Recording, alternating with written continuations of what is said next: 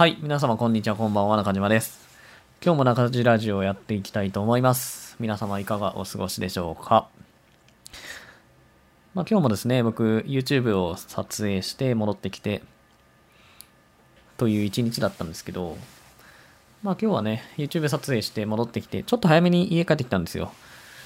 まあ9時半ぐらいなんですけど、家に帰ってきて。で、10時から、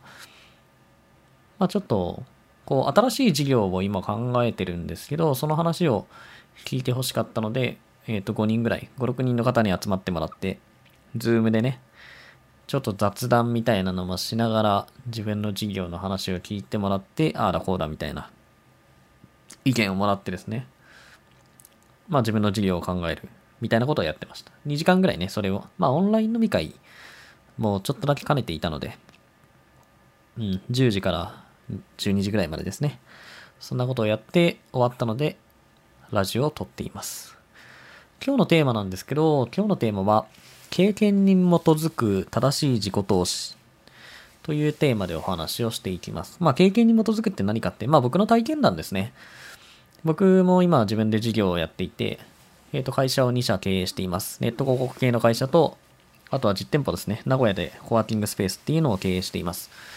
で、まあいろんな自己投資をしてきてですね、まあ成功した失敗したっていうのがたくさんあるので、まあそういう話をちょっとしていこうかなと思います。で、僕がですね、まあビジネスみたいなことをやり始めたのは2005年ですね。15年前です。えっと、今僕34歳になるんですけど、なので、まあ18歳ですね。僕がビジネスみたいなのをやり始めたのって。大学1年生だったんですけど、その時に、まあブログとかアフィリエイトというものに出会って、そこから、うん、自分でお金を稼ぐっていうことをずっとやっています。はい。で、まあ最初はですね、やっぱりブログとかアフィリエイトで、こう、なんとかお金を稼ごうと。まあ必死でね、こう頑張っていたんですけど、やっぱりなかなかうまくいきませんでした。まあ当時はね、今とこう状況も違ったので、今ってね、SNS もあったり、ネットで調べれば何でも手に入るし、まあブログとかアフィリエイトの話もね、あの本屋に行けば本もたくさんあるし。で、僕もそういう本たくさん読むんですけど、本当にいい本が多いです。なので、そういうところで学べばしっかりとした知識が学べるんですけど、15年前はそういうものが本当になかったんですよ。あの本屋に行っても、まあアフィリエイトの本ってちょっとはあったんですけど、もう本当にちょっとですね、数冊ある程度で、今出てる本とはもう全く、なんだろう、比べられない、比べようがないぐらいに、まあ質が低かった。ので、その当時やっぱりアフィリエイトのやり方とかを学ぶのにどうしたかっていうと、やっぱり情報商材っていうものを買うしかなかったんですよね。まあ情報商材って1万円とか2万円とか、そのぐらいで、まあアフィリエイトのノウハウをそのアフィリエイトでうまくいった人がまとめてくれてて、その方法とかをね、まあ電子書籍とか PDF にして売ってくれてるんですけど、そういうものを、えっ、と、買って読んでました。まあこれも、まあ僕がね、一番最初、こうお金を稼ぐためにやった自己投資っていうのがこれなのかなと思います。で、この自己投資ね、うまくいったかっていうとですね、最終的に言い言えばうまくいったなと思います。うん。まあ僕はね、それである程度お金を稼げるようになって、こう今も自分で会社をやって事業をやれているので、まあ結果的には成功だったかなと思います。ただ、それはですね、全体をこう、後で振り返ってみると成功だったっていうだけで、その当時じゃあ情報商材を買ってお金稼げたかって言えば正直稼げませんでした。それは、まあいっぱいね、当時情報商材というものを大学生ながらに買って試したんですけど、まあ二つあります。うまくいかなかった理由は。一つがやっぱり、その、まあ買ったノウハウ自体、買った情報商材自体があんまり良くなかった。っていうのが一つと、もう一つは、僕自身のね、こう考え方とかメンタル的なところが良くなかった。だからノウハウ的にはそのしっかりしているものでも僕がちゃんとそれに取り組めないっていうのが結構あってうまくいきませんでした。まあただ結果的にはえっとある程度お金を稼げるようになったんですけどまあそういうなんていうんですか一つ一つのものを見るとうまくいかなくても全体を見るとうまくいくっていうパターンもあるかなと思うんですよね。まあ情報商材なんかはまさにそうなんですけど、おそらくね、僕その情報商材たくさん買ってなかったらうまくいってないんですよ。なんでかっていうと、当然そういうノウハウ的なものも、まあ当時は手に入らなかったし、おそらくね、そこまで頑張ろうと思わなかったんですよ。だって大学生なんで、普通に大学の授業出てればいいわけですよ。別にお金を稼ぐ必要ないんですよ。僕仕送りもらってたし、別にお金稼がなくてもね、生活できる、大学行ってるだけで生活できるんで、そんなことする必要なかったんですけど、だから、その、まあ、本気になれないというかね、そんな必死になって取り組む必要がなかったので、だから逆にそれがうまくいかない原因だったりしたんですよね。まあ当たり前ですよね。自分でお金稼ぐって当然大変なことなんですけど、そんなね、何の知識も経験もない素人がブログを適当に書いてお金稼げるかって、それは稼げないわけですよ。まあ当時はやっぱりアフィリエイトとかってね、誰でも簡単にパソコン1台で月収100万円みたいなのがこうキャッチコピーみたいなので、やっぱり出ていたので、まあそれ本屋にもそういう本いっぱいありましたけど、まあやっぱりそういうものだって捉え捉えられてたんですよね。僕もだからそういうものだと思ってやってたけどうまくいかなかったと。まあそれはやっぱり自分のメンタル良くなかったので、だから情報商材を買ったことによってですね、その辺のメンタル鍛えられたなと思います。それは別に情報商材にそのメンタルがダメだよとかって、まあ書かれてるものもあったんですけど、そういうことよりも、めちゃくちゃやっぱりお金、まあそんな高いお金じゃない、数十万とかは買ったことないんですけど、でも高いものだと3万円、4万円っていうものがあるわけですよ。大学生にしてみたら大金じゃないですか。そんなお金出してね、何かを買うってなかなかないんですけど、そうやって高いお金を出して買うからこそですね、あ、本気でやらなきゃって思うんですよね。まあ、この気持ちほんとすごい大事だと思うんですよ。まあもちろん大前提ですよ。自分が頑張るっていうのは大前提でその中で何ができるのかっていうのがお金稼ぐ上では大事なんですけど、でもそもそもそこの頑張るっていうところが抜けているともうどうしようもないので、だから情報商材を買うことによってそういうのを、うーん、なんだ、得ることができた。っていうのは結構大きかったなと思います。ただ、それもですね、じゃあ最初からうまくいったかっていうと全然そんなことはないです。やっぱり買って、あ、頑張るぞって思うけど、別にそんなに、なんだろう、それを、ね、必死でやるわけでもなく、自分のやりたいようにやったら、あ、うまくいかなかったなってなって、また次の情報商材を買うみたいな。なんかそんなことをね、繰り返してたんですよ。でも情報商材をそうやって定期的にね、買っていくことによって、その度に、あ、頑張ろうって思ってやるみたいな。このきっかけ作りみたいなのができてたので、そういう意味では、うん、まあ最終的に言えば、まあ成功だったんじゃないかなと思います。本当にそんなことしてなかったら、あの、その何、考え方とかが変わるきっかけもなかったと思うので、僕は、それはそれで成功だったんじゃないかなと、今は思ってますね。で、あの、まあ今のね、自己投資、まあ情報商材に自己投資をしましたっていう話なんですけど、あ、そうか、先にこれ言っとけばよかったですね。えっと、僕が考えてる自己投資、えっと、2つですね、今日話す内容。1つ目が、まあ、そのスキルとかノウハウを手に入れるための自己投資ですね。まあ、今言った情報商材もそうですよね。アフィリエイトのノウハウとかが当時は本屋とかネットにはなかったので、そういうのを手に入れるために情報商材を買っていましたと。で、二つ目、まあ、これ何かっていうと、えっ、と、人に会うために自己投資をするってことですね。はい、お金を使うっていうことですね。えっ、と、人に会うっていうのはね、やっぱりすごくメリットが多いんですよ。僕も当時ね、その、大学生の時にアフィリエイトとかをしていたんですけど、当時はね、今よりももっともっとやってる人が少なかったんですよ。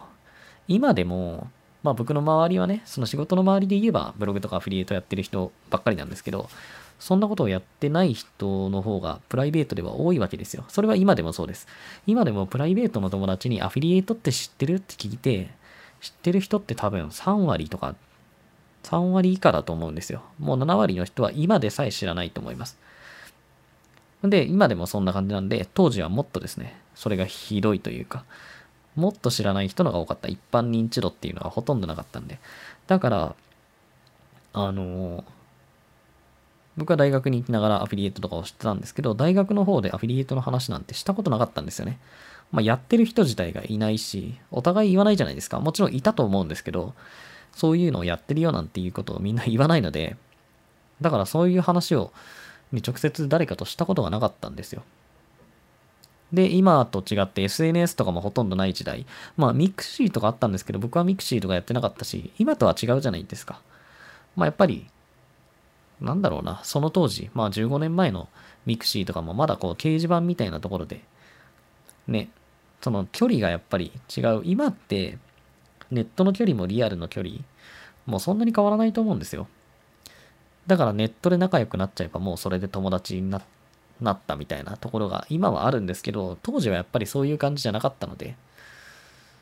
うん。だから、まあ自分ね、どうしたかっていうとですね、東京まで行ってました。人に会うために。まあ当時静岡の大学にいたんですけど、静岡ではとてもそういう人を見つけられなかったんで、で、当時も東京にはですね、そういう、うまあいわゆるインターネット関係でお金を稼いでるとか、アフィリエイトとかね、そういうことをしてる人が、あの、東京には集まり、そういう集まりみたいなものがあったので、そういうところにね、顔を出して、人と会ったりしてましたね。やっぱりね、そういうとこに行くと、こう、なんで、いわゆるブログとかアフィリエイトの有名な人っていう人も結構いたりして、あ、すごい本物だとかって思いながらね、当時19、20歳ぐらいですか。まあ思ってましたね。でもお金ないんで、静岡から東京行くのに夜行バスとか乗って、片道2000円とか3000円とかで行けるんですけど、行って、で、ホテル泊まるお金もないんで、東京の方にいる知り合いの家に泊めてもらって、あの、なんで宿泊費を浮かすみたいなことを結構やってました。まあ大学生だったんでね、割と時間だけはあったので、そういうことをしてましたね。で、人に会うとですね、やっぱり、まあそうやっていろいろ刺激をもらえるっていうのがあるんですよ。まあ人と会うと、いろいろ情報交換みたいなことができて教えてもらえることもできるんですけど、まあ正直ね、みんなが思ってるほどそんなにすごい話っていうのがバンバンあるわけじゃないです。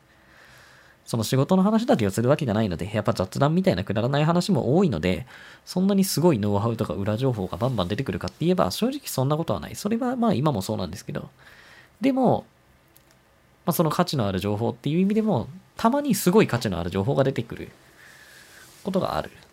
まあこれはありますね。僕もアフィリエイトとかをやっていて、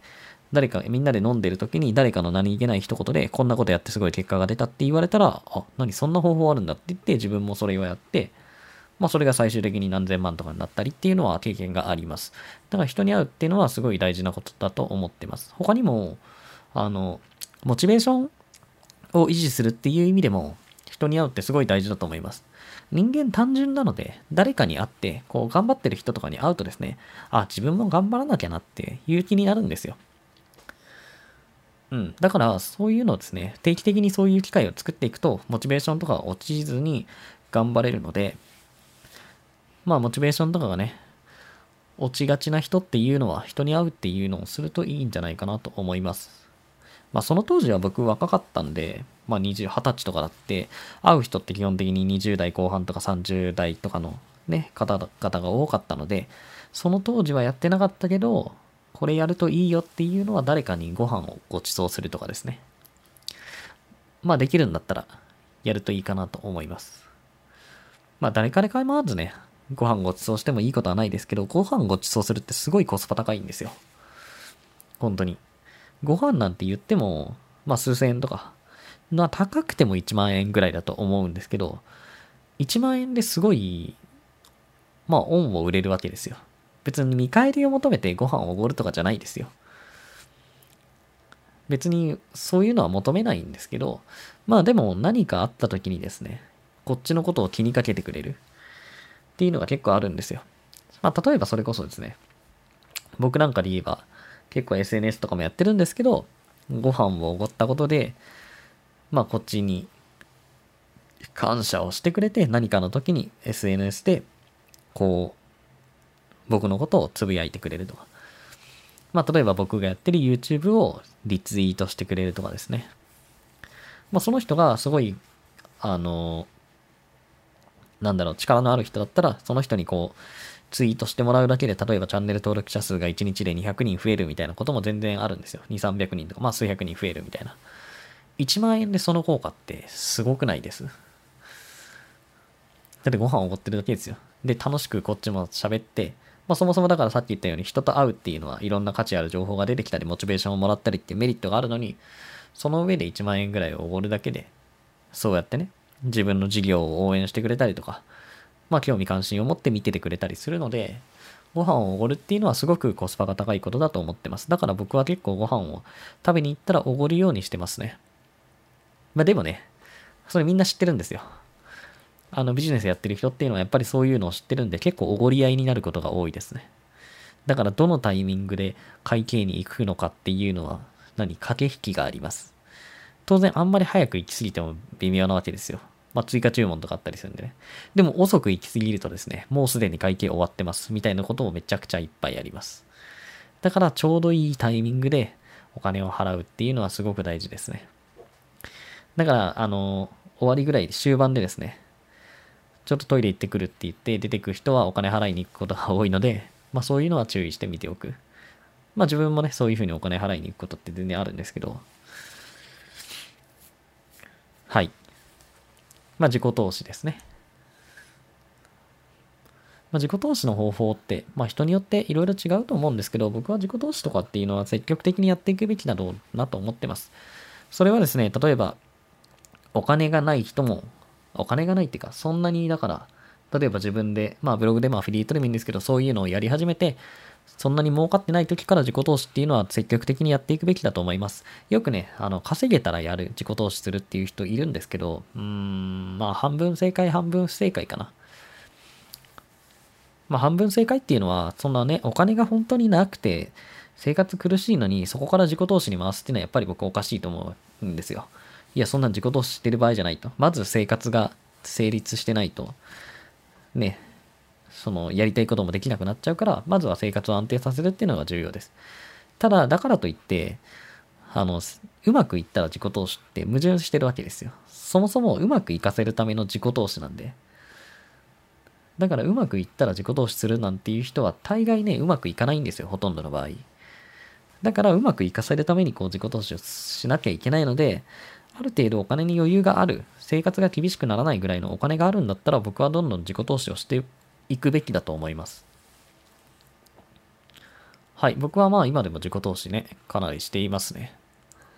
まあ戦略的に自己投資とかは結構してる方だと思います。例えば最近だったら YouTube のメンバーシップとか、ね、ビジネス系 YouTuber すごいブームですよね、今。すごいブーム。まあ有名なとこだと、まあ池早さん、まあ与沢翼さん、池早さんが早くて2、3週間ぐらい、2週間ぐらい前かな。に YouTube のメンバーシップを始めて、まあ有料ですね。えっ、と、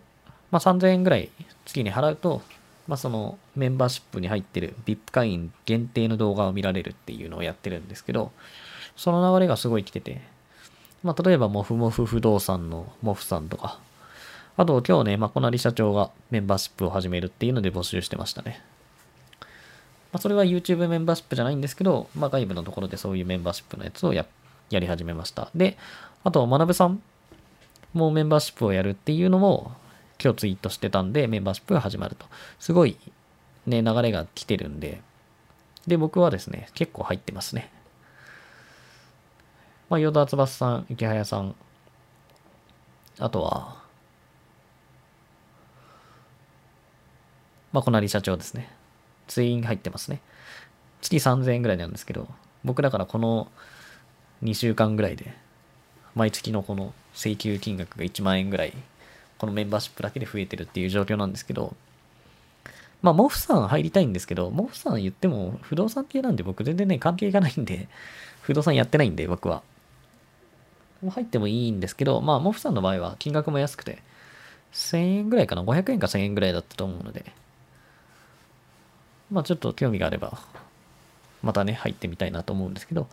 まあでもメンバーシップにそうやって入って、まあ自己投資をしてるんですけど、結構面白いですね。うん。まあ入ってよかったなと僕は思ってます。あの、なんだろう、無料でももちろん見れるんですよ。無料でも今までと同じように動画見れるんですけど、まあ有料でしか見れないものもあると。正直無料と有料の情報でそんなにこう、うん、情報の価値の差っていうのがあるわけじゃないんですけど、出てきてる情報が結構面白いです。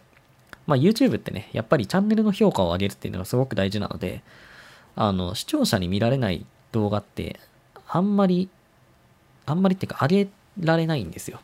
それはチャンネルの評価下がっちゃうと、視聴回数が下がってしまうので、全体の。で、どういうあのテーマが視聴回数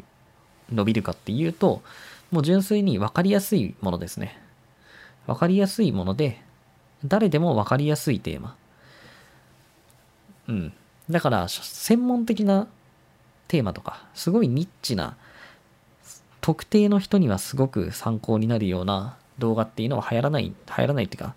まあ、反応は良くないんですよ。だからそういうのは基本的に YouTube ってできなかったんですけど、メンバーシップはそういう再生回数を気にする必要がないので、まあそういうね、今までできなかったようなネタっていうのもどんどん出せると。それが結構面白いですね。まあそこに価値を感じるかどうかっていうのは人によって全然違うので、別にね、その人たちのメンバーシップ入るといいよとかっていうのは言わないですけど、僕はすごい好きです。だから、あの、僕 YouTube 撮影前にね、その撮影の準備とかをいろいろして、まあそれこそ髪型をセットしてとかっていうのをやるんですけど、その間は基本的にずっとメンバーシップの動画を聞いてますね。まあ池早さんも、与沢翼さんも基本的にそのテロップとかなくて、画面見てなくて、ラジオ感覚で聞けるので、その二人のやつをずっと聞いてます。僕結構、VIP 向けの動画更新されないかなって、あの、楽しみにしてるんで、まあそのぐらい、だから、まあその3000円の価値があるかどうかはもう人によって違うので、わからないんですけど、僕はでも少なくとも入ってよかったなと思ってますね。今のところ別に辞める予定もないです。まこなり社長のやつは、今ちょっと見たけど、あ、でも本当にさっき、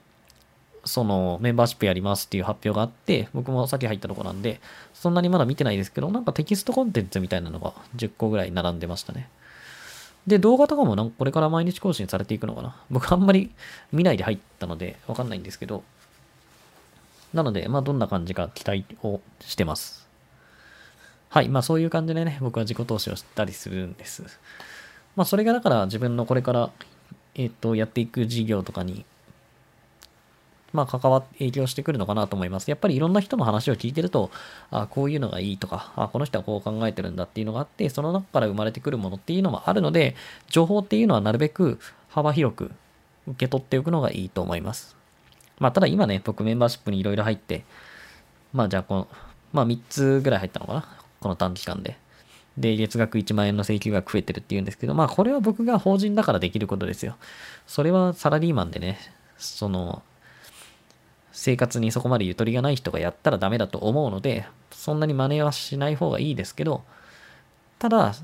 まあ僕みたいな人はですね、結構そうやっていろんなところで情報を取っていくので、だから取り残されないように注意してくださいっていう話です。自分がね、そのうまくいったら自己投資するとかって思ってゆっくりしてると、他の人はお金を使ってそうやってね、いい情報っていうのをどんどん仕入れていくので、どんどん差が生まれていってしまうので、できる限りそこに追いつくためには、